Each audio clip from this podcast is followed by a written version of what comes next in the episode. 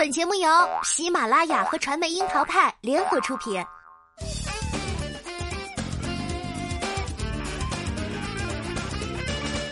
樱桃砍八卦，八卦也要正能量。Hello，大家好，我是小樱桃调儿。伊能静的助理在其社交平台上掀起了与宁静的双镜之争。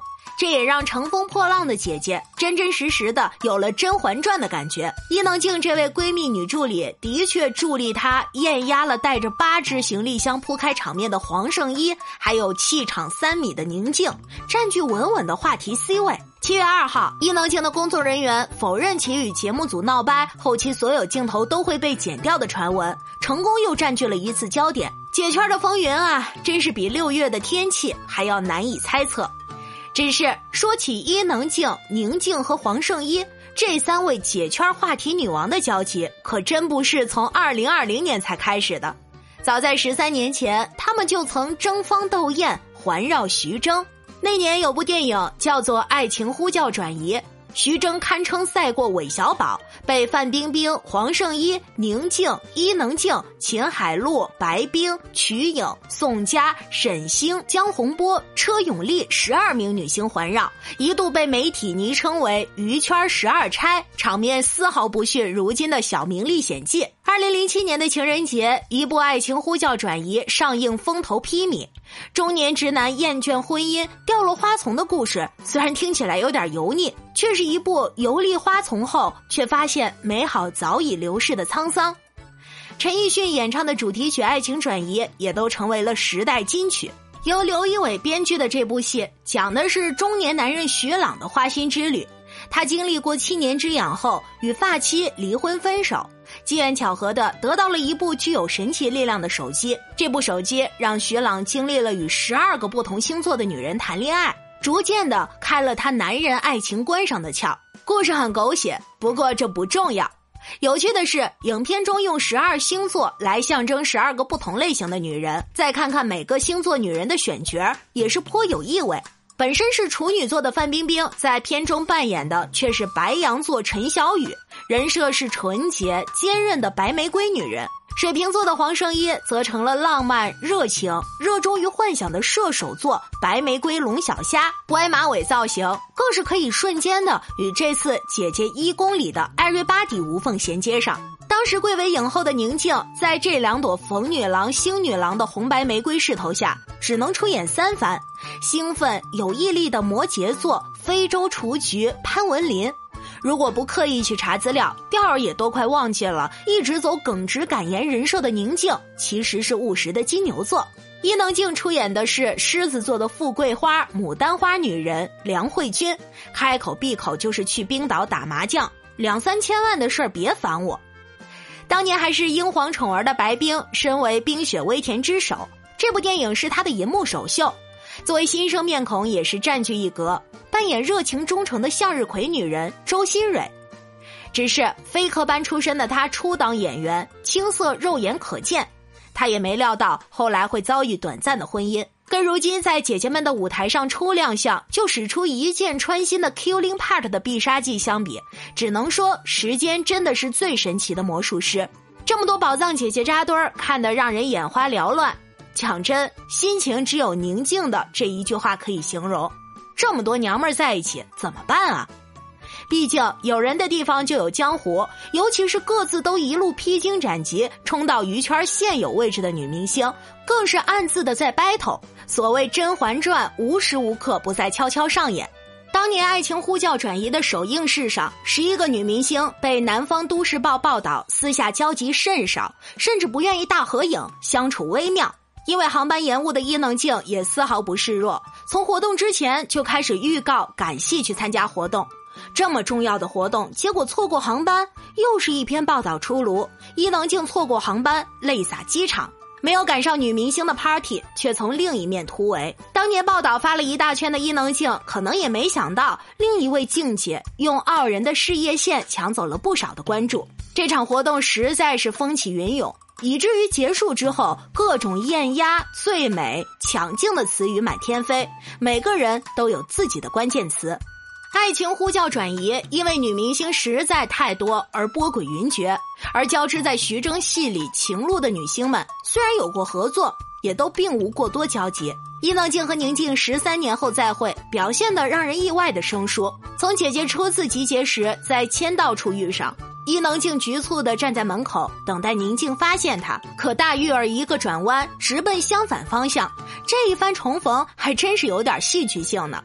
简单的打了个招呼后，不难看出伊能静还颇有凑上去继续套交情的兴趣。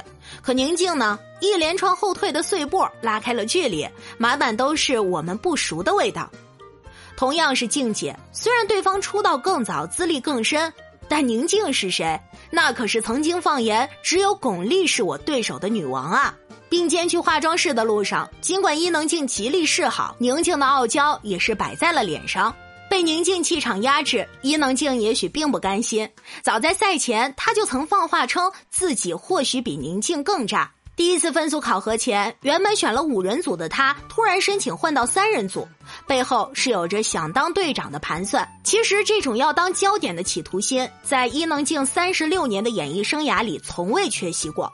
比如，她转型导演的首部作品就叫《我是女王》，还请来红透亚洲的宋慧乔扮演安妮。而伊能静的英文名就叫安妮。绝大多数的导演，其处女作都是投射着自己的真实人生和隐秘欲望。换个思路来解读，就更有深意了吧？只可惜这部作品的口碑是滑铁卢了，一群王者阵容也没拉住批评繁多。十三年后重遇的伊能静和宁静，作为姐圈大姐头，竞争也是客观存在的。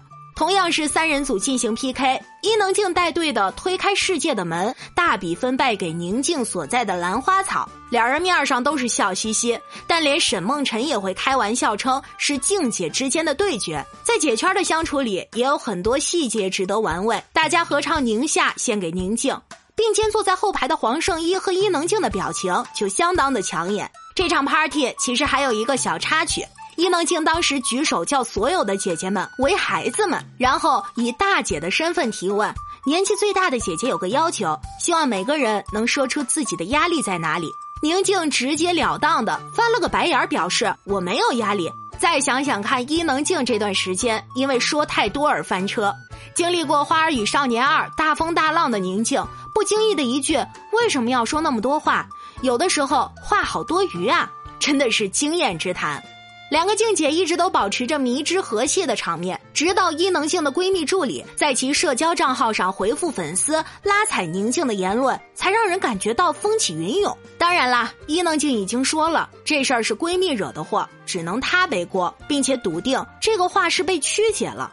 可是把两个静姐对比，一踩一捧的文字应该是客观存在的吧？十三年前的暗夜风雨，如今在姐圈风浪里更显扑朔迷离。抛开两位静姐的女王之争，以及第一个引爆浪姐争议点的黄圣依，当年那部《爱情呼叫转移》里的其他金钗们，也都是有故事的姐姐。白冰冰雪微甜的故事说的太多，其实她在英皇是真正受过力捧的，挽着杨受成的胳膊出席各种社交场合，这待遇可并不是每个英皇艺人都能享受的。发布会上站在成龙旁边，酒会上更被大哥拉住小手不放，这都是她当年的荣光。都以为白冰会嫁入豪门，或者和韩雪、景甜一样占据优质资源，谁知她悄无声息的嫁给了一个名不见经传的模特，然后又悄无声息的离了婚。关于这段感情，她目前只留下独自洒泪的遗憾。秦海璐当年在戏里是对于情感有严重洁癖的高飞，对于徐峥的花式发难让人毛骨悚然。而真实里的秦海璐把王俊凯和杨紫都当成自家弟妹，但是对于姐圈历险的黄晓明却从不吝啬翻白眼。当年这位姐姐和李湘争夺李厚霖的故事，撑起了娱乐版的好多天头条，一度因此拒绝芒果台的节目，也是业内说不完的话题。秦海璐绝对是暴脾气，对于范冰冰也没再客气的，直接讽刺对方把野心穿在身上走红毯，明刀明枪上阵，很是坦然。而相比之下，婉约的沈星则是另一种风格了。她在戏里成为徐峥的最终归宿，当年她也是当红的美女主持，受捧程度不逊于鲁豫。谁知她后来和导演们越走越近，被爆出和冯小刚夜会风波。时隔几年，又爆出富商男友李某翻墙入室，撞破沈星和另一位吴姓男士共处一室，争风吃醋中，最后沈星受伤，两位男士被带走。此后，这位李某是歌手陈红的老公。这部戏里还有爱狗如痴的瞿颖，关于他和周迅、李亚鹏的故事，已经是贵圈不可少的谈资了。只是他们最终都成为了李亚鹏的过客，而瞿颖又和王菲的御用制作人张亚东开启了爱情长跑，如今也是各奔东西。只能说，娱乐真的是个圈儿，有生之年什么都有可能发生。